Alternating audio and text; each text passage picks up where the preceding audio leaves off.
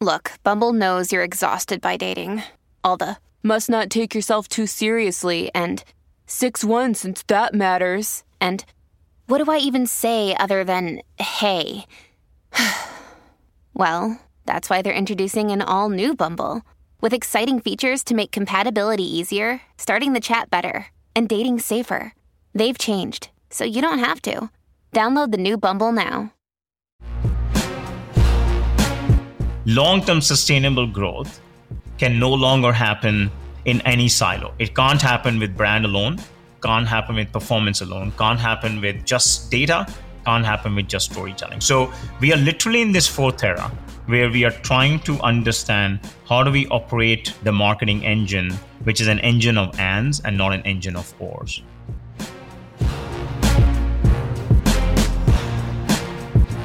Welcome to Building Better CMOs, a podcast about how marketers can get smarter and stronger. I am Greg Stuart, the CEO of the nonprofit MMA Global. We have three goals to change how we think about marketing, to understand the challenges that CMOs face, and to unlock the true power that marketing can have. Now, this podcast is not a place for hero worship or how great CMOs are. Instead, we're going to talk about real leadership in marketing and what it takes to drive growth today. Today's guest is Mayur Gupta. He's the CMO of the Kraken Digital Asset Exchange and serves as a board of director member at MMA. He started his career at the digital consulting firm Sapient, which is now a part of Publicis, and has worked at Kimberly Clark, Spotify, and more. Today, Mayur is going to explain what makes Kraken different than other crypto brands. He's also going to cover the four eras of marketing and what you should really do when the shit inevitably hits the fan. I loved this interview, and if you want to be a better CMO, you really want to take notes. You can find a full transcript of this interview and more at bettercmos.com. And if you like the podcast, do me a favor and leave a five star review on Apple Podcasts. If you don't like the podcast, email me. Seriously, I'm greg at mmaglobal.com. But now, let's get to my conversation with Mayur Gupta. Mayur, so glad you could join us today. I'm really, I was really looking forward to this one. How are you doing today? I'm doing great, Greg. Thanks for having me over. Where did I catch you? Where, where are you in the world right now? I'm in Miami. That's where I live now with my family. That's a nice part of the world, as as as you know, we know because we just did our uh, the MMA's Big Possible event down there just uh, barely a month ago. Yes, that was awesome. It was great to see you and everybody else, and I love the event. Your CMO Kraken. That's what kind of got you on here. You're on the global board with me and sort of working. We'll get to some of the MMA stuff. How would you describe yourself? Like, what are you? You're, you're a programmer, you're a CMO, you're probably, there's a lot of product in your background too. So I don't know. If you were to describe yourself, how do you look at the world? Yeah, yeah, that's a that's a great way to put it, Greg. I guess I can go backwards a little bit, but if I were to describe myself, I would say I'm still a wannabe CMO because that's not part of my academic and education. So I'm learning on the job every day, surrounded by some incredible people that I've been fortunate enough to hire. But I would rather call myself as an engineer turned CMO because the basis of my understanding of marketing is all based on my learnings as an engineer, you know, systems thinking, the ability to go top down and bottom up. But just to give some context to everyone, I grew up in India. I did my major in computer science there. Literally started my career as an engineer coming out of India and it wasn't out of passion, to be very honest. It was more because back then, if you wanted a job in India, you know, computer science was the safest place to go. Doctor, lawyer, comp sci. Those are yes. the three choices for Indian that, kids. That's it. And I was, um, if I had more courage back then, I would be trying to play cricket for the country, but I didn't have enough. And we were a billion of us. Now we're a billion and a half. So you take the easier path. So I did that and I started my career literally as an engineer, sometimes working 24 hours, but you know, the basics of who I am today is all laid there. I worked at Sapient. And then there were two pivots, Greg, in my career. In 2006, after having worked for seven, eight years, one of my mentors asked me to become a product lead for an ad tech product we acquired in Miami. What was the name of that product? It was called BridgeTrack. It was owned by a company called PGI. And in fact, until two years back, the product was still live. Back then, we were competing with uh, Atlas DoubleClick. We were competing with the Eloqua and the Unicas of the world. I literally coded ad servers, you know, search bid management systems. And uh, that was my first pivot. I evolved from being a pure technologist building solutions for clients like Cisco, you know, Kaiser Permanente and, and different verticals to now building products for marketing and advertising. Wow, so you you have an incredibly deep understanding of the underlying infrastructure of how all this stuff works. Interesting. That was the genesis of my journey, and I kid you not that when I would go back to my hotel because I was traveling when we acquired the company, I would literally go to Wikipedia to understand what a pixel is, what is a target, what is an advertiser, because there was no other marketing for dummies, and I was a dummy in marketing. and then the second pivot for me literally came in 2012, and after 12 and a half years, I left Sapient to join Kimberly Clark to lead marketing tech, digital, and e-commerce, reporting into the CMO. And that totally shifted my mindset because as you know when you're working on the other side of the fence you're literally trained to sell complexity. You're trained to sell technology and build technology. But when i went on the other side on the brand side i finally realized that at the end what matters most is your ability to change the human behavior your ability to identify what is that human behavior that is preventing your growth and how you use technology towards that outcome I love that. I love that. Okay, so we're going to get into all that. I had no idea that you'd actually programmed an ad server, and you know that's a funny business because I, you know, who's a good friend of mine is a guy named John Sabella he was the original product manager for DoubleClick, and he was hired out of Lehman Brothers back in, this would have been probably 98, I'm going to guess, 98, 99, somewhere in there, just as sort of as dot com was really starting to happen. And he was telling me he was shocked to go in there because DoubleClick at that time, and I'm going to get a little bit of this wrong, but they were doing like 30 million transactions a month. And he was like, nobody, like he comes from financial services, he goes, nobody does that kind of scale. So I asked him the good question. I go, John, when you left three, four, five, whatever years later, how many impressions were you guys serving? What were the transaction load? He said it was Greg, it was 30, 50 billion. Oh, yes. Like, it's crazy to go back to the business and what it took to build. I mean, I don't think people understand how complex these systems are and what it takes, what it really takes to run this kind of scale today that advertising is pushing out through the internet. Yes, totally. And there's a lot of programming that goes into every single impression. There is this concept of munging and demunging, which is you know all the parameters coming in and you encrypt them and you decrypt them to really track what happens behind the scenes. Obviously this is pre dmps and the cdps world. Right. This is when everything was going into the database and you're doing all kinds of tracking. I'm talking about 2005 and 6 but yeah. you know for me that was the foundation laying for my journey into the world of marketing and advertising so Kraken's a crypto exchange for God, the few people that don't know, and that's where you're CMO now. Where'd the name Kraken come from, by the way? Because it actually means sea monster. it is. It was actually uh, coined by Jesse Powell, who's now a chairman, but he's the co-founder and CEO, and he just wanted to come up with something really cool. We, we when we all joined, we've all asked that question, and uh, he wanted to come up with something unique and different. So it wasn't really any other rationale, but we're very proud of it. I think we want to be nice sea monsters as uh, uh, protectors and guardians of our clients and client assets. Even though you know, there's a funny story around how we came up with the name Kraken, and a lot of people ask us that. But what matters to us is the soul of our brand. It is very, very, it's very unique that how much a fintech macro category, a crypto brand, will care so much about its soul, yeah. and yeah. that's what Kraken really is. Well, let's talk a little bit about what's going on in crypto. As as you know, I've told you because we've talked before that you know I got into I bought Bitcoin first in 2013 when it was two hundred dollars. I saw it. It made sense to me. What's funny is my I won't bore everybody with my original investment thesis.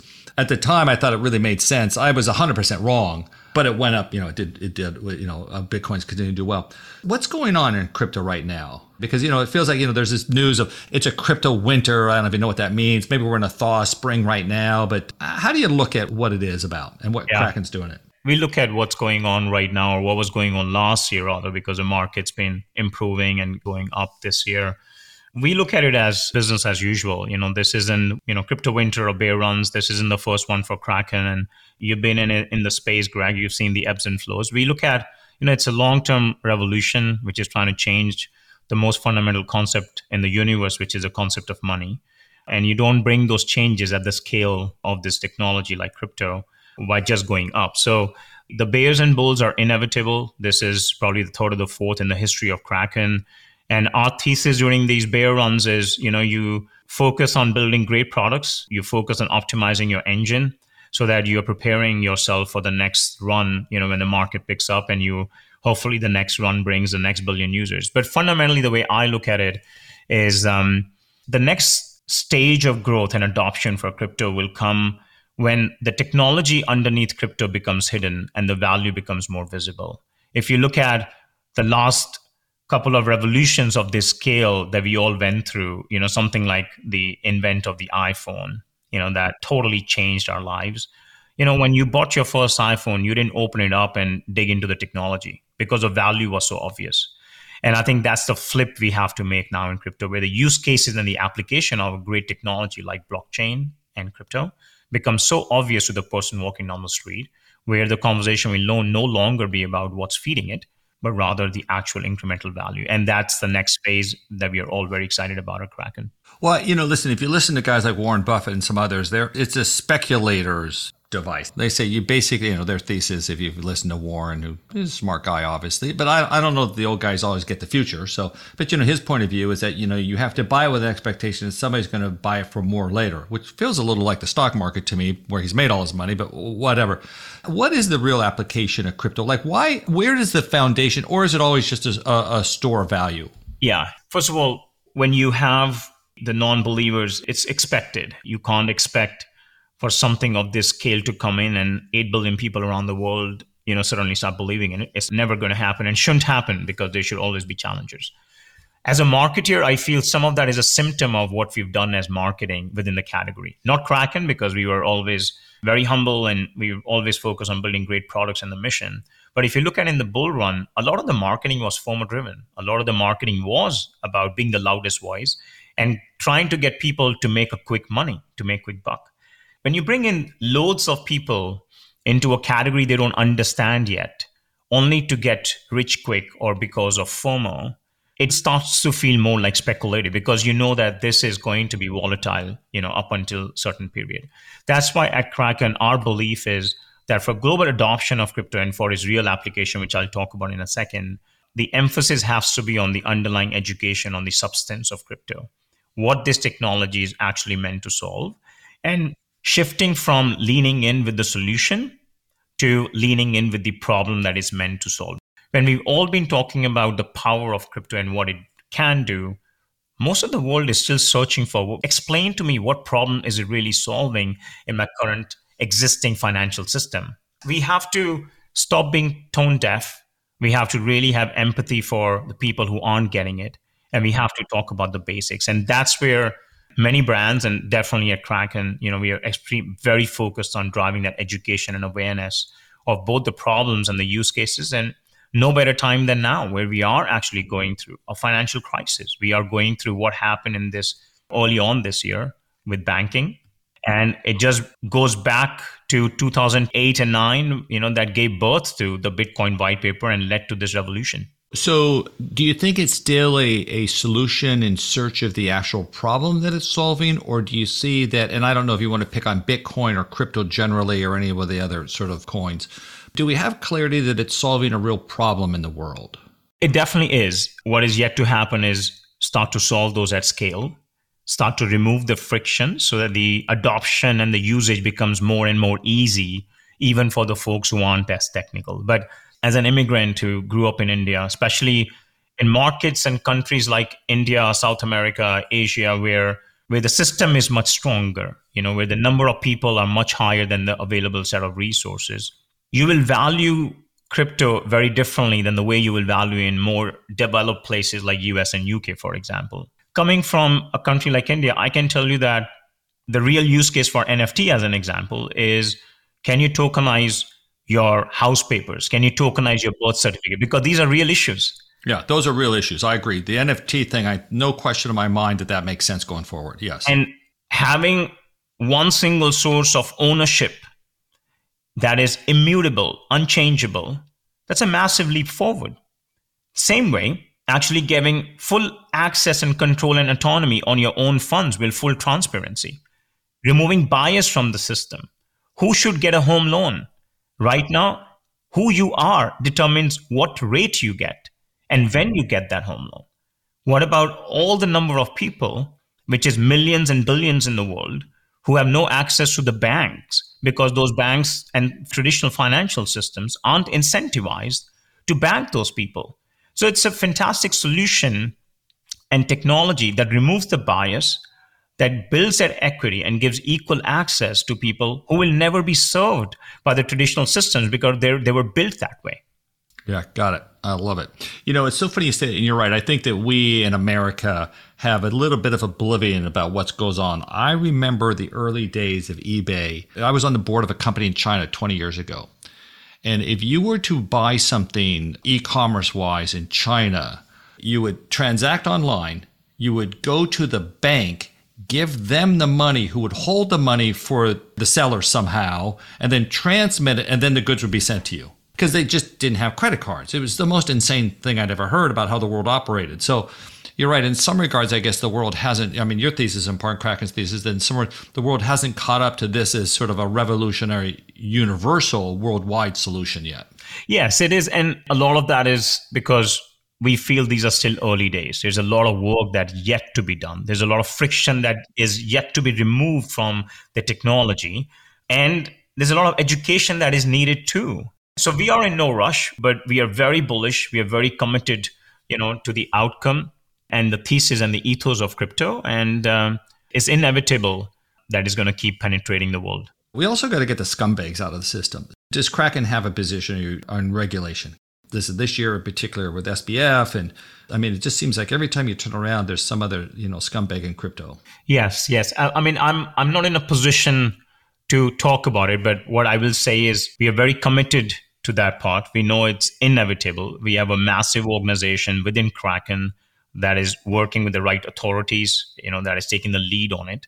And there's a lot of stuff that, you know, our chief legal officer has publicly shared. And we are, you know, will continue to put more effort in that direction. And we are we are very excited about where things are going. Yeah, we need a little more trust in the system. Well, speaking of trust, let's talk about marketing now. Let's, let's shift gears to the point of this. That was very interesting. You know me, I'm a I'm a huge crypto fan, and I think it's a very interesting development in the world, and I'm I'm very pro to see where it goes. But so listen, you know, the underlying thesis of building better CMOs is about not just sort of how great we all are as marketers, but also what are we doing? Where are the challenges? Where are the problems? Where are the things we haven't solved? And in fact you know we're talking about the possible event.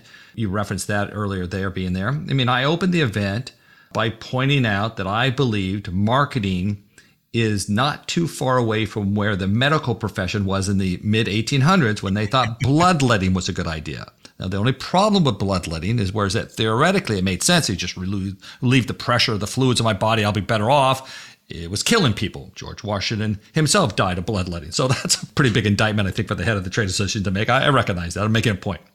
But as you look back, and you're perfect too, because right, you come at it as an engineer, you come at it from the outside originally, although you got inside pretty quickly, you built the underlying infrastructure. What do you think marketers and maybe CMOs might not fully understand that you think they should from your perspective, Mir? Yeah. What do you think? Yeah, and, and, do you mind if I give you a little bit of a long-winded answer because Go. you're right. You're talking to an early skeptic in marketing. I did my major in computer science, and we hated the folks who were doing masters and you know MBAs uh, because we thought they got all the cool jobs and we were the builders. So, well, wait, I have a funny side story though, just for you to know. So I spoke to the MBA class of Oxford University not a yeah. couple of years ago when we were still doing stuff in person. And you know what? I asked them to put up their hands. Who I, I was just it was a throwaway question. I was just warming with the group. I just wanted to see where my friendlies were. And I said, Hey, who wants to eventually be a CMO? You want to know something, those MBAs? Not one of them put their hands up. Mm, not one. Interesting. So none of those none of those well trained, highly educated individuals yeah. wanted to be a CMO. That's a problem too. But go ahead, keep going. Yes, yeah. it is. Look, I think my thesis on well, I call it the thesis because as an engineer, I've, I've had to look at the last fifty years or so. So I'll give you my thesis on where we are in marketing, and I absolutely agree that this craft is actually under a lot of scrutiny, and this is a very important inflection point for this craft of marketing. And it's up to us every single one of us to figure out what the path in the next 20 30 years look like. I look at marketing in four phases four eras. But very quickly era one was when i was growing up and we all were growing up. It was all about the era of the madmen you know big scale marketing the channels weren't there data tech wasn't there. Yep. you got a fantastic great creative ad. It was witty people saw it they loved it they went to the shelf they bought it you know, there was no the choice wasn't there, right? There was a lot of day drinking too in the uh, agencies. It, it was. I, I was there. I saw the very tail end of that. But yeah, go ahead. yes, so that was era one, but that laid the perception of marketing for many people. It was a cost center. It was a cool thing. It worked and it largely existed in CPGs, right? Yeah. Then came a little bit fast track from 2000 onwards, 19 late 99 is this concept of digital, this concept of the birth of data in tech, the martech landscape. There's a plethora of technology coming that was now making marketing more addressable, more measurable, more attributable, relatively speaking. And to be honest, it, it became like marketing and then digital marketing up until we all realized, we all were punched in our faces and we realized, well, it's not two types of marketing. It's marketing in a digital world. The world itself had fundamentally changed. Then the third phase was when our lives changed with the launch of iOS, iPhone. And then something that followed right after, which was Facebook really scaling. That shifted marketing for very soul and purpose driven marketing for 40 years to with all the measurement and addressability and now the scale of Facebook and the iPhone to total index on absolute 100% measurable, addressable, lower funnel performance marketing, where you blindfolded the audience, put a discount on their pocket, bring them in because nothing else mattered. And it worked. This was when the D2C euphoria came yeah. about. You yeah. know, it was yeah. all about is marketing became all about CAC, you know, the funnels, optimization, nobody cared about brand. In fact, if you were not working on a CPG, then being a brand marketer became a stigma. Yes. Investing in brand became a stigma. You will be fired if you were a brand driven CMO, if you didn't know performance, if you didn't couldn't drive growth. Yeah, they would talk about brand and maybe some of the importance of it at some level, but it was a, always a brand as a product itself kind of thing. Like, you know, what they had done was enough to establish a brand. It wasn't communicating a position in consumers' mind, which Yes. is fundamentally what brand's really about. Because it was harder to prove incrementality of that investment, right? Exactly. And and by the way, that's that soft skill is I've been around some of the greats and it's a hard thing to get right. Yes. And we all got used to same day gratification. Then we entered the fourth era, which is where we are in now, starting with COVID, because one COVID changed that, hey, you couldn't do that anymore because the world totally changed in a way that nobody expected and planned. And we all went back to the basics of marketing to listen, to be empathetic, where brand mattered. We realized that brands do matter. Long term sustainable growth can no longer happen in any silo. It can't happen with brand alone, can't happen with performance alone, can't happen with just data, can't happen with just storytelling. So we are literally in this fourth era where we are trying to understand how do we operate the marketing engine, which is an engine of ands and not an engine of ors. And where we have to get better, especially in a world where there are many product led companies now needing marketing function compared to back in the day when only CPGs did. And I will at some point talk about why do I keep differentiating a CPG retail kind of marketing function to a direct to consumer product led company which is inherently technology led. In those organizations, there are a few things that we as marketers have to get right. One is we have to love our product before we love our brand we have this tendency to go in and make it all about the brand. But if you don't love your product, if you don't get your product, if you don't spend more time appreciating and into the weeds of the product like a product manager, there is no way we are going to build brands that are authentic and honest. The journey begins there. Two, I feel that marketers, as marketers, we have to speak a language that everybody else understands and not a language that only we do, which is the language of data. We've got to own it. If you're a marketer at any level and you don't know your numbers on that water cooler chat, you're losing trust every single day. So you got to know your numbers, whether you like it or not. Whether they're good or bad doesn't matter, but you got to know what are the KPIs that you got to be looking at every single day. Third is this belief that in a world where marketing is one function that has disrupted more than any function in the last 20 years, we have to believe that there are two customers we have. And the internal one is just as important or more important than the external one, or as important as the external one, which means that as a CMO, you have to align and set expectation on the definition of success for marketing. What is the scope of marketing? Because a lot of people, especially in those product led organizations, have their own understanding of marketing, which is a little bit more archaic. They will look at you and they'll say, Oh, you are the campaign people, you know, just do some logos. Whereas we've got growth and we have to align and set the expectation and we have to build more transparency into what marketing delivers, what marketing is delivering, and what marketing should be held accountable for. That internal relationship building is extremely critical for marketing in a world where our understanding of marketing is so different. Well, and listen, we've got this issue because it came up at last year's MMA CEO CMO Summit, which is, you know, all the C suite has marketing as a side hustle. Yes. I mean, the problem with the profession sometimes we're in, and this feels a little whiny, but, you know, is that everybody thinks they know it better. They always think they understand how marketing really works because they get so much exposure to it because it's so much a part of our culture. It's a significantly more complicated business than what you can casually watch from the outside. It is, and I often say just because you write emails doesn't mean you're a copywriter, right?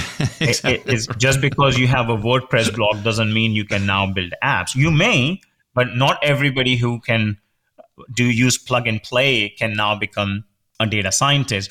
I often think, Greg, that the ball is more in our court than anybody else's as marketing, which means that to that point, the way we build credibility about marketing is we have to prove the incrementality. Like there is no other choice. We have to prove what percentage of growth is not going to happen in the absence of marketing.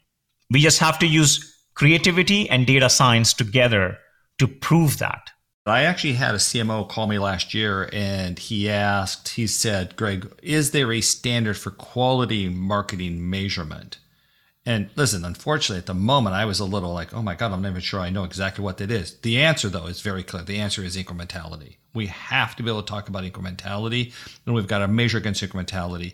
And if not all of your systems are pointed to that, then I think you're right. We're always going to be sort of um, best case, we're less confident. At worst case, we're killing the business and we don't even know it. Yes. This is interesting, though. You mentioned about that, you know, our customer set is both internal, which is, I guess, that, you know, what you're saying there, correct me if I'm wrong or go on, is, it, is that it's aligning the rest of the C suite, the rest of the internal stakeholders, the CEO, the board, CFO in particular, to what are we doing and where are we going, and how are we accomplishing it. Then your point is that, but we have to talk their language, not ours, not likes and whatever other BS we're kind of making up, or, oh my God, even click through, which is, horrifying to think that that's become a measure for everything, and too many other ex- executives accept that when they shouldn't. Okay.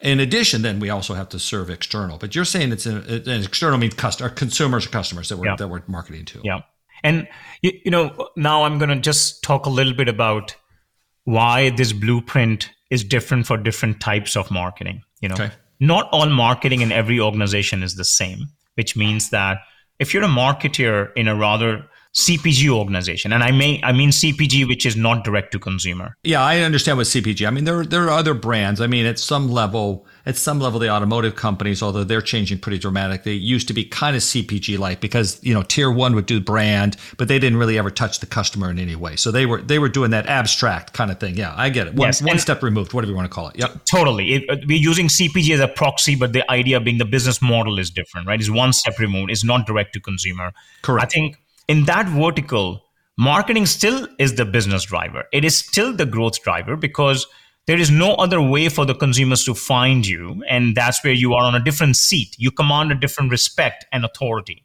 Whereas in, a, in an organization which is product led, where the first phase of growth actually happened in the absence of any marketing. Look at Spotify, look at Google, look at Uber, look at Tesla. No marketing in the first phase of growth because the product itself had inbuilt flywheels, you know, either through virality or network effects or word of mouth. Or a guy at the very top who was insane about getting sort of public attention for everything he did and was willing to play not by the typical corporate rules, but go to war with people over things. But that is only possible because they also created the category, right? They were category creators. The product itself had so much value in it that it just kept going viral. But the core being the product itself drove the first phase of growth. In those type of product-led organizations where marketing was never needed up until you got to a billion dollar in revenue or XYZ, when now you parachute yourself as a marketer because the f- growth has stalled, where the competition has caught up, and now you have to create new demand with marketing, the challenge is very, very different because in those organizations, a lot of the muscle was built without this new muscle. You're a new organ in the body and you have to prove yourself every single day. By the way, just a very funny aside, because I've actually had a chance to talk to Elon about this. Does Tesla have to advertise at some point? Actually, I was about to post that. I saw an article on The Verge where uh, I think Elon Musk said that they are going to start advertising on Twitter. And I think there are two things. One, of course, there's a very common connection, very easy connection now between one of the largest advertising platform and one of the perhaps one of the most loved brands recently, at least in automobile. And the second is the growth is not the same that was happening. Look at the clutter in the EV category now. Right. Well, part of the issue too that he pointed out, which I thought was really interesting, is that, you know, listen, he had manufacturing constraints. So he didn't have unlimited ability to produce, not flood the market. That's a little too strong, probably, but he didn't have the ability to really flood the market and then have to, he didn't have to create demand. He was able just to produce enough to catch up as he produces more, as he puts more into factories and everything else, there's a point in time where, yeah, he's going to have to compete like everybody else. And I think the game's going to change. And he even acknowledges that. He realizes yes. it's going to shift at some point as much as he's been an advocate and a little bit arrogantly for like, I don't have to. It's typical Silicon Valley. Like, I don't have to market. It's like, well, that's a luxury that not all of us have. Yes. And look, that happened even with the euphoria of all the direct to consumer businesses. The first phase needed one type of marketing, largely bottom funnel. If you're product led, you leverage the product, which I don't think anything's wrong with that, as long as you understand that at some point you saturate the demand that exists in the category. And then you need the flywheel of great brand storytelling to create new demand, as well as the engine to capture that demand effectively. I've often had a thesis too that some of this, depending on your category and who you are, there's a little bit of insurance that goes on because if the consumer doesn't really understand who you are and slot you appropriately into their life, that you continue to have high value, which is somewhat based on perception, there can come a point in time you can get totally hosed. And I'll use a very specific example. I was at AOL in 1997. And I remember the arrogance in which they had to the table that they didn't have to market. And I'm like, there's going to come a point in time where you're going to get hosed. And it happened about a year later when they switched. It was unlimited usage as they went to. And listen, I don't think AOL, except for taking over Time Inc., I don't know that it ever really recovered from that kind of experience because everybody's like, ah, done. There wasn't enough important. It, was, it had value to me and how I used it, but it wasn't seated in my mind as yes. something I had to have. And they got totally hosed. And i've seen other brands who, who have gotten in the backside of negative news and if they don't have a well entrenched brand that's understood and consumers appreciate and respect, you can have real troubles on your hands. Yes, that's that's a great point because I've always believed that you know oftentimes when you talk about retention and churn or bringing user back or, or bring, building that love, we often focus only on experience and the core product. We undermine the value of expectation. Churn happens when the expectation and experiences are mismatched right? So yes. you can have an yeah. average product, an average experience, as long as you set the expectation up front. You may change your core audience, yeah. but as long as the expectation experience is matching, which means your promise and product is closer, you have a higher likelihood of retaining and continue to drive lifetime value. Hey, Mayur, let's go back to something you talked about earlier, though. I want to go back to this sort of brand versus performance. We've not really known as marketers how to invest in long term in addition to short term and the dynamics of that. And why that question's so interesting to me is two things. One, it is the underlying thesis of the entire marketing advertising business, that relationship to brand, okay, and how to invest in that. I probably talk to at least 100 CMOs a year, you know, not just the member CMOs like yourself, but beyond that, right? At least 100 a year. I've never had one, when I've told them we're working on, when the MMA is working on a brand as performance project, not for brand versus, but brand as performance, They've all said, that's a question we have here. That's a big topic here. And what's funny about that is that we've all, if everybody says it's a big topic, then why the hell was anybody working against it? Like I've never heard anybody come up with a solution for what, except for what the MMA is doing against it. What do you think's going on there? Is it just a, suddenly a new? We didn't get it. I don't know. We never tried. I don't. It feels like a big failing. I know a lot of brands and businesses, and myself. You know, when I was at Spotify working with Seth Farbman, and we were trying to solve this in 2016. This was a big, big, massive question. In fact, I was hired to run marketing sciences to prove just that. Oh, really? Oh, I didn't know that. Oh, that's so interesting. We did MMAs, we did match market tests, we did okay. MTAs yep. back in 2016, late 2016. Yep. And the whole thesis was Spotify had such a fantastic organic funnel, but we were investing heavily in marketing. After the first two years, everybody very naturally started asking question, do we need marketing? Is it really working or is it all organic? Yeah. How much of this is incremental? Again, another example amazing product, incredibly strong. My kids loved it, loved it. Talked about Spotify all the time. I uh, older generation, I didn't, I didn't get it exactly. I get it now. Totally got it. I'm on board. But yeah, amazing brand. Okay, so yeah, so you guys talked internally, said, "Do we need it?" Yes. Okay, And, and go ahead. A lot of the work that we did was always about measuring the incrementality and the correlation between brand and performance. So as we improve the brand KPIs, they influence the performance KPIs. Could we correlate brand lift to somehow revenue lift? Because if you improve the brand, the brand KPIs, you realize that the funnel was shortening. You realize that you were creating new demand in categories that weren't coming in, in segments that were not coming to you, that you are now expanding that TAM and capturing that. And two, what we often don't talk about is a correlation of a strong brand with retention.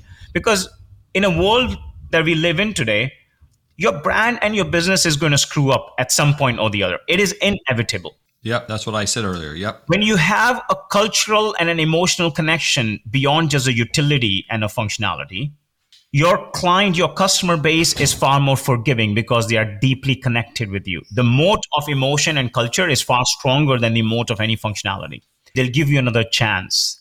And that's why we have to measure that in terms of lifetime value and retention. Now, the challenge, Greg, to your point is it is harder to measure. It's not a clickstream data that you can totally correlate. But this is why I know MMA is doing great work in terms of MTA, MMM, match market tests. And the one thing I have learned is again, based on the nature of the organization, you as a CMO may not have six months to prove something even six months is a long time frame, right?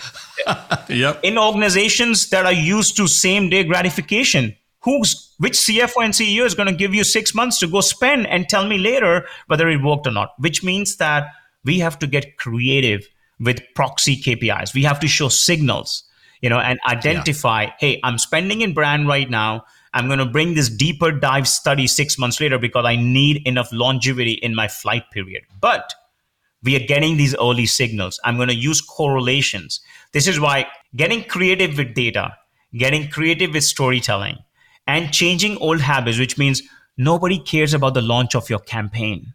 Don't talk about it, but talk about what happens in week two of your campaign.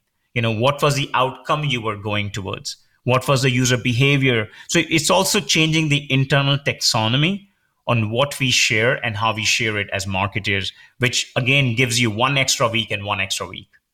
Yeah, it's funny you say that, you know, maybe with the reason we did measure, we didn't try to measure brand long term because we didn't really think we'd be in the job that long. Or it's maybe as much as the companies never really supported us in trying to figure that out. I mean, it was hard. I'll tell you what happened on that too is that I went to the board and says, I think we can, I said, this is a math problem to understand the demonstrate brand and short-term performance marketing. Like it's not it's not cold fusion. It's not it's not something we have to go discover. You know, we're not going to Mars here. We it's a math problem. And so, it, but it's how you collect the data. So, you know, thanks to a guy named Allan Thygesen, who was the head of sales at Google, president of sales at Google, he said, listen, we'll, we'll help fund this effort for the good of marketers and the good of marketing. Like, don't make it about Google. But he says, we don't think you can actually solve the problem you're trying to solve. So even at that time, you know, three years ago, Google didn't think. And as you know, we just got data now seven, eight weeks ago that said, okay, we think the methodology sound. We think that we've collected the right data and we have the right analysis now. We need to do more investigations to validate that. But we think for the first time ever, we can explain brand to a CFO in her or his language. Absolutely. And there is something else that was happening in parallel, Greg, which is why this time is so critical to solve for what you are pushing for, which is since 2008 and 9, when it all became about growth, growth at all cost and CAC, it took us 10 years to finally saturate that part of the funnel, which was the lower half of the funnel with the same kind of the underlying performance ecosystem of the metas and the Googles and so on. We saturated it with the influx of whole new brands, the direct to consumer businesses, where the CPMs were untenable now, you know, where it is no longer possible to make the unit economics work for you to keep acquiring users at constantly growing CACs, which means that finally, that whole inertia took us 10 years to realize that, look, we had the flywheel to capture demand, but we forgot to turn on the flywheel to create new demand, which means once you saturated it, ah. where are you going to go? The CACs go up, competition is higher, so your retention is very low and you're losing money. That is what happened with most because you were not your flywheel to create the next plethora of demand didn't wasn't on. That's why right now CEOs are a lot more open to investing in brand because they are seeing the growth stall. In fact, go downwards.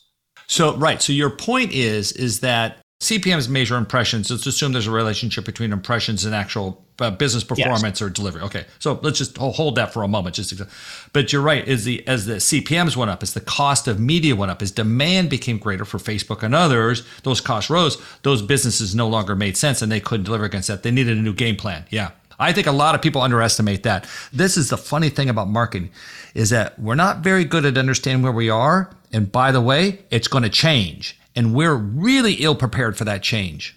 And this is why I said in the beginning this is a very interesting inflection point for the craft of marketing. If we don't prove that your concept of brand is performance and performance is brand, it's both ways, right? If yep, we don't yep. prove that very quickly, I think a lot of the work that marketing used to do will embed itself into other functions like product itself, you know, and so on. You know, my favorite story is that a good friend of mine was over at uh, one of the banks. He had a hundred million dollar he marketing at one of the banks. He had a hundred million dollars pulled out of his budget because the people who ran operations or the branch operations had figured out the incrementality of new carpet in the stores, in the branches. So when they put a new carpet, sales revenue went up in some regards, and he couldn't validate marketing the same way. Yeah. So the story was he got beat by the carpetbaggers. Yeah. You know, like, I mean, like that's a sad story yeah. when marketing gets beat by new carpet. We're just it's like oh my god, we have so much work to do. That's a mountain we have to climb, and we have to climb it every day. That's a mountain to climb. It's hard to kind of work your way through and navigate through companies to end up in the top spot and then it's hard to hold that top spot and sort of show up every day and do what you need to. So maybe talk a little bit about your own journey and getting there and maybe some of the awarenesses that you had that maybe you didn't see coming or didn't understand or didn't know that it looked different when you were on the outside, I guess. Yeah. That's a great question, Greg. And I'm a Buddhist. I started practicing Buddhism in 2006. My wife introduced me to this incredible philosophy. And that life philosophy has really helped me introspect a lot and have a lot of appreciation and gratitude. So I'm going to share two or three principles and lessons that I've learned through the failures I've had. Well, first is, you know, when you grow up in a country like India, where we are so many of us and the resources are much lesser, you are trained to come first. You know, when you're in a race, and you come second or third, you probably don't have a chance because there's only one spot. There's only one spot there. So your frame of mind, at least back then, a lot has changed now. In general, any country in the world that has less resources and the number of people who need them, your frame of mind, your nurturing is all about coming first, right? Which means you're running, trying to run faster than anybody else because only one person's got a shot. And I came to the US with that mindset. My career began with that mindset because I was trained like that. And it took me a, perhaps much longer to realize that as a leader, it was no longer about being the first one to cross the line. There's a pivotal point in my journey where I realized that that wasn't success anymore. Success was more about how many people I could take along. Success was no longer about being the guy with the answer. Success was more about having the ability to ask the right questions in the room, right? That came the hard way learned the lesson the hard way but i learned that lesson. And i think that is that is very very important for anyone trying to go through their career and their own journey that the only race you run is with your own self with you from yesterday. But i learned that very late in my life. Second is this is the part of the buddhist philosophy that has taught me which is the shit will inevitably hit the fan no matter where you work right? it, it is it is inevitable. You can try your level best. You can turn off the fan, the shit will still hit it, and it'll still start running, and it'll fall all over. The most important thing is what do you do when that does happen? Do you point fingers, or do you stand up and say, "I'm going to take accountability and responsibility for it"? You first ask, "What could I have done differently?" And that mindset shift for me has been extremely critical. And I have been fired before, but when that happened, I left that job with a lot of pride because I knew that I stood by my values and I have you know no regrets looking back. And my leader the person I worked with I invested in their following startup because no hard feelings. We just realized that you know our values weren't aligned. But I challenged myself not to lose confidence because I knew that wherever I will land after that will be far bigger and far better for me than where I was, which gave me the confidence eventually that all of us may get rejected by a thousand places. It's not because of you. It is because you just haven't found the right combination. And it may not happen in your first gig, may not happen in your second gig, but eventually it will happen. And that's the magical combination.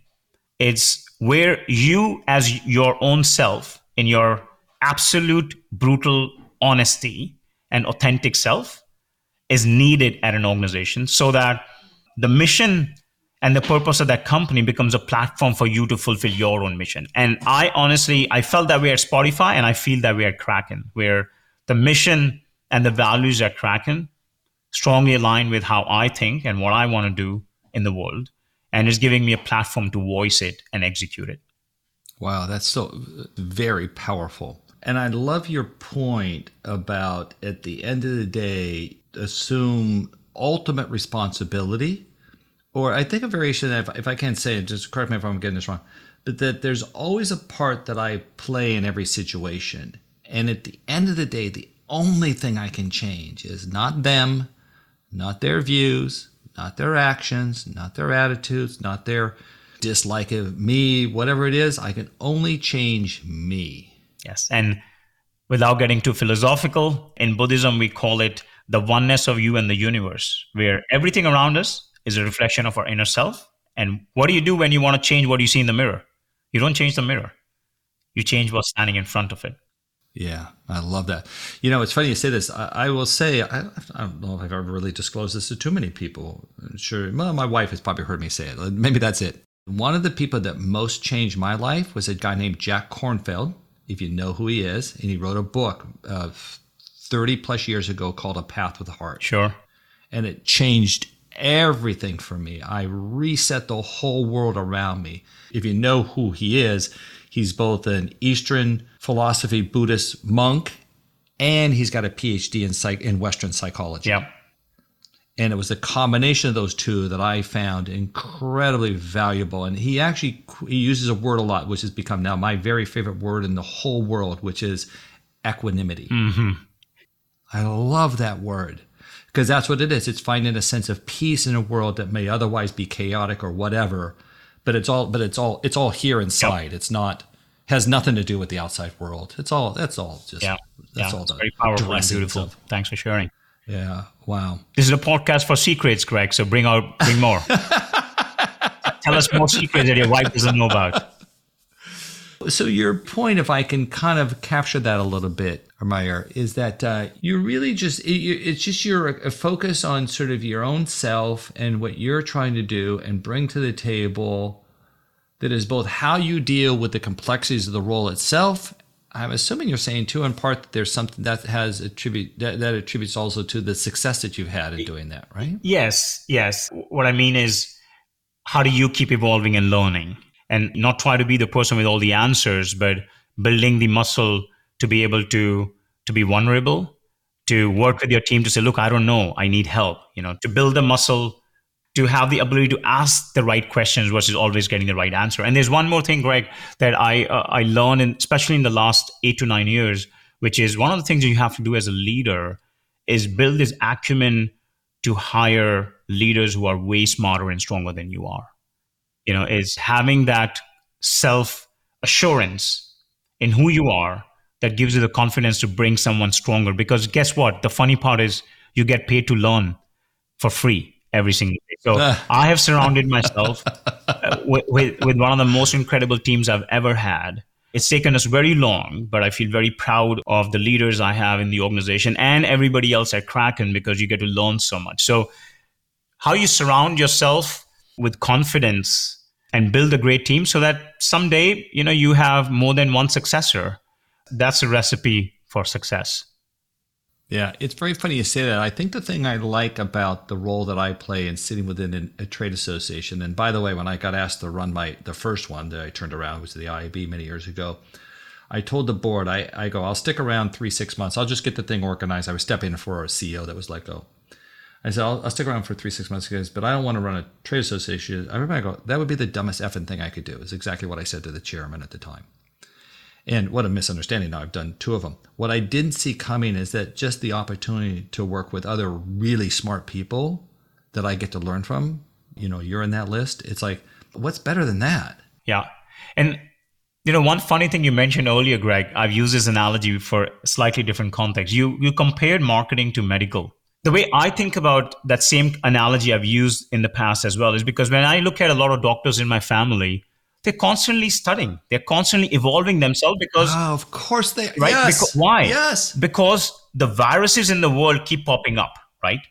Exactly. So you have to level up every single time. And the art and the craft and the science of it changes, changes and evolves. Yes. And yes, and we in marketing never respect yes. that. We get dogged and we, we stick where we are and we don't go the world shifted. Yes. What are we going to do? That is why this is the last principle I'm going to share, which is this is the profession that needs to constantly evolve because it's going to constantly change, which means that the traditional DNA of a marketer is no longer successful as a marketer, you have to be a, an analyst. You have to understand finance. You have to understand technology and you have to be knee deep in product. So you need to go deep in some areas. Yes, you go yeah, deep yeah. in your own sub area of marketing, but you need to have a lot more breadth because without that, you're not going to be successful because the experiences that we deliver today aren't happening in any of these individual silos, right? The end customer doesn't see marketing versus product versus finance. They see the experience. And we need to understand how to connect those dots. So, one way that I've challenged myself is I have tried to take on roles that have challenged me in my weakest areas.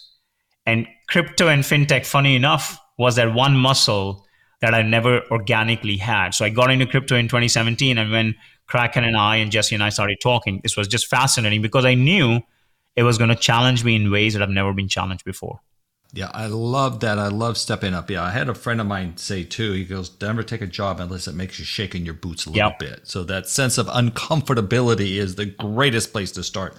I have a question for you here. What do you really think the fifth era of marketing is going to look like? Like, what's the next inflection point for us? What do you think we got to get better or good at, or where we got to get better and good at is we've got to find this convergence of empathy and honesty along with an ability to move the business forward right i think the fact that we have shied away from connecting purpose with profitability brilliant creative and storytelling with science or like you said an authentic brand a soulful brand with absolute hardcore exponential growth I feel the future of marketing is finding that intersection.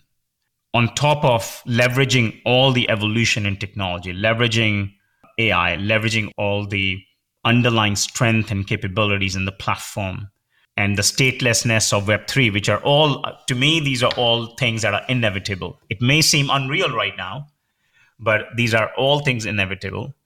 And while marketing will evolve, the important thing will be that we don't lose the foundation, which is still that empathy and compassion and the soul while moving the needle for the business. Wow. There you go, everybody. I think that ends up in the liner notes for everybody to share beyond. So there you go. Okay, listen, let's do a couple of sort of wrap up questions. Whose work or what other companies work do you kind of really admire? Like who's who's kind of caught your attention either of late or, or, or sometime in the past? There's no there's no time limit to that.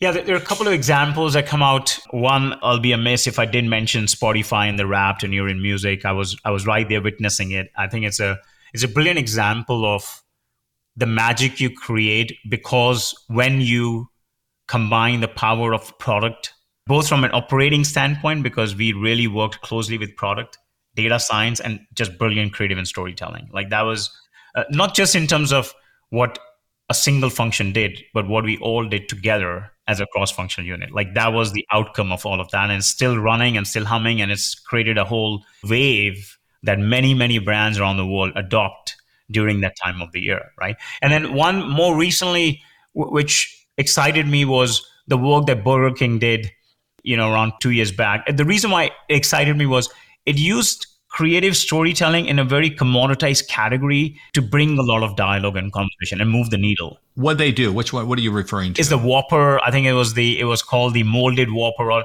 you know, it, it took a lot of courage. Oh my God, huge courage! I, I I often look at that and I go, would I've had the sense of leadership to pull that off in a company? Oh, I don't know.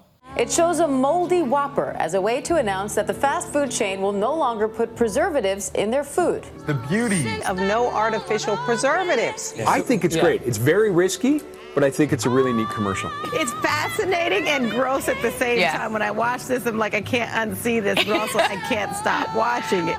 That to me was very, very interesting, very bold. But what I love was it connected creativity and storytelling with business and KPIs, right? Again, it wasn't just for the sake of getting awards, but it was truly something that was intended to move the needle. Well, what's interesting is Fernando, who did you know a lot of that work, yeah. uh, did an excellent job, an excellent job of connecting his creative work to the sales of that business in a really in a uniquely powerful way. Yes. Suddenly, awards awards had monetization to them, I yes. guess, at some level, rather than just for ego. Yes. And yeah. I think we need more and more of those examples that we can all keep leaning on to to elevate that great and honest and creative marketing does work. And th- there is one small one, Greg. I have to, I'm such a bad marketer. That's why I have to plug in for my own team right now. There is this fantastic ah. work we did two weeks back with one of the YouTube influencers called Kid Kitboga. So this is my brand and the brand partnership team. The reason why I'm very proud of it is this is not about a massive media buy or anything. This is like a real use case, a real problem case solved with brilliant partnership and creativity. So we had Kid Kitboga. So he basically does these Twitch videos to catch scammers who are trying to catch your oh. Bitcoin. You should oh. totally check it out. You will dig it I because will. you are a Bitcoin maximalist yourself and you will see how Nick, who's a chief security officer, and Kit, they did this thing with this guy live. And what is unfortunate is this guy actually, the IP was from India, but we caught him and it just went viral. It was fantastic. It was oh, great, authentic uh, ideation from our from my brand team, and I'm very proud of it. I've been working with Kraken offline for probably six months now and their engineering and fraud team put together this custom environment for me to fight back against scammers. And during one of our meetings, they suggested the perfect plan. I tell Joe that in order for me to send this money to him, he has to have a verified account. Now, there's different levels of verification, but if he wants this much money quickly, he'd have to turn over some of his personal information, say a passport. And since I'm partnered with Kraken and the fraud team would be watching in real time if he signed up and put all that information on there, they'd have it. I have some of that kind of stuff come up in my feeds. I love those sort of catching the bad guys. Okay, what's most overhyped in marketing today? What do you think's overhyped? Getting excited about the launch of a campaign. Yeah, okay, okay. We're missing the point when we talk about the launch of the campaign. Okay, I'll take that. Good. I like that thesis. And what's most under underappreciated in marketing? I mean, I don't. I, this whole pod, everything we just talked yes. about. if, I, if I to pick one, I would say the power of great content and creative. It's been overshadowed by the reach of media in the last 15 years. Right? It's very easy to spend billions of dollars in media, and it's unfortunate when CMOs are judged based on the size of the money they've spent. It's very easy to spend money. It's very hard to drive organic growth and move the needle and prove incrementality. So if you could give the final single comment for anybody listening to this who wants to be a better CMO, you want to summarize? Don't be too hard on yourself. The, the, the role of marketing in the world today is hard. And if you're struggling, I bet you you're not the only one. So first start every day like that, that you are one of million of us and we're all struggling. We're all trying to answer the same question and we're all fighting to keep that place on the table every single day. What is most important is enjoy the battle. So that's one. And tactically speaking, I'll just share the five principles that I remind myself every day. Love your product before you love your brand. Speak the language that everybody else gets, which is the language of data. So know your numbers, know your data. Focus and obsess with outcomes and not outputs. Don't worry about the proxies, the campaign launches, but the outcomes, which is what moves the business and what is relevant to your category. And fourth is you have two customers the internal one is just as important as the external. Don't ignore it. Build the relationships, build trust, build transparency. And then last is connect the dots. Don't stand on the island of purpose if you can't connect it with profitability. Don't stand on the island of brand if you can't connect it with with performance and growth, you know, or don't stand on creativity if you don't apply science and storytelling. There you have it, everybody. Words to live by. Mayur, I can't I can't thank you enough. I mean, really, just what a phenomenal conversation. Again, it's really like I it's really the reason I love my job. I get to work with smart people trying to figure out the world, and you're one of those at the top of the list. So thank you very much. Thanks, Greg. Thanks for having me. This was great. Thanks again to Mayur Gupta from Kraken for coming on Building Better CMOs. Check the show notes for links to connect with Mayur. And if you want to know more about MMA's work to unlock the power of marketing, please visit MMAglobal.com. Or you can attend any one of our 30 conferences in 15 countries where MMA operates, or write to me, Greg at MMAglobal.com. Thank you so much for listening. Don't forget to leave a review on Apple Podcasts. And if you're new to the show, please follow or subscribe on Apple, Spotify, Amazon Music, iHeart, or wherever you get your podcasts. You can find links to all those places and more at bettercmos.com. Our producer and podcast consultant is Eric Johnson from lightningpod.fm. Building Better CMO's researcher is Anita Balowska. Artwork is by Jason Chase, and a very special thanks to LaSarah Smith. This is Greg Stuart. I'll see you in two weeks.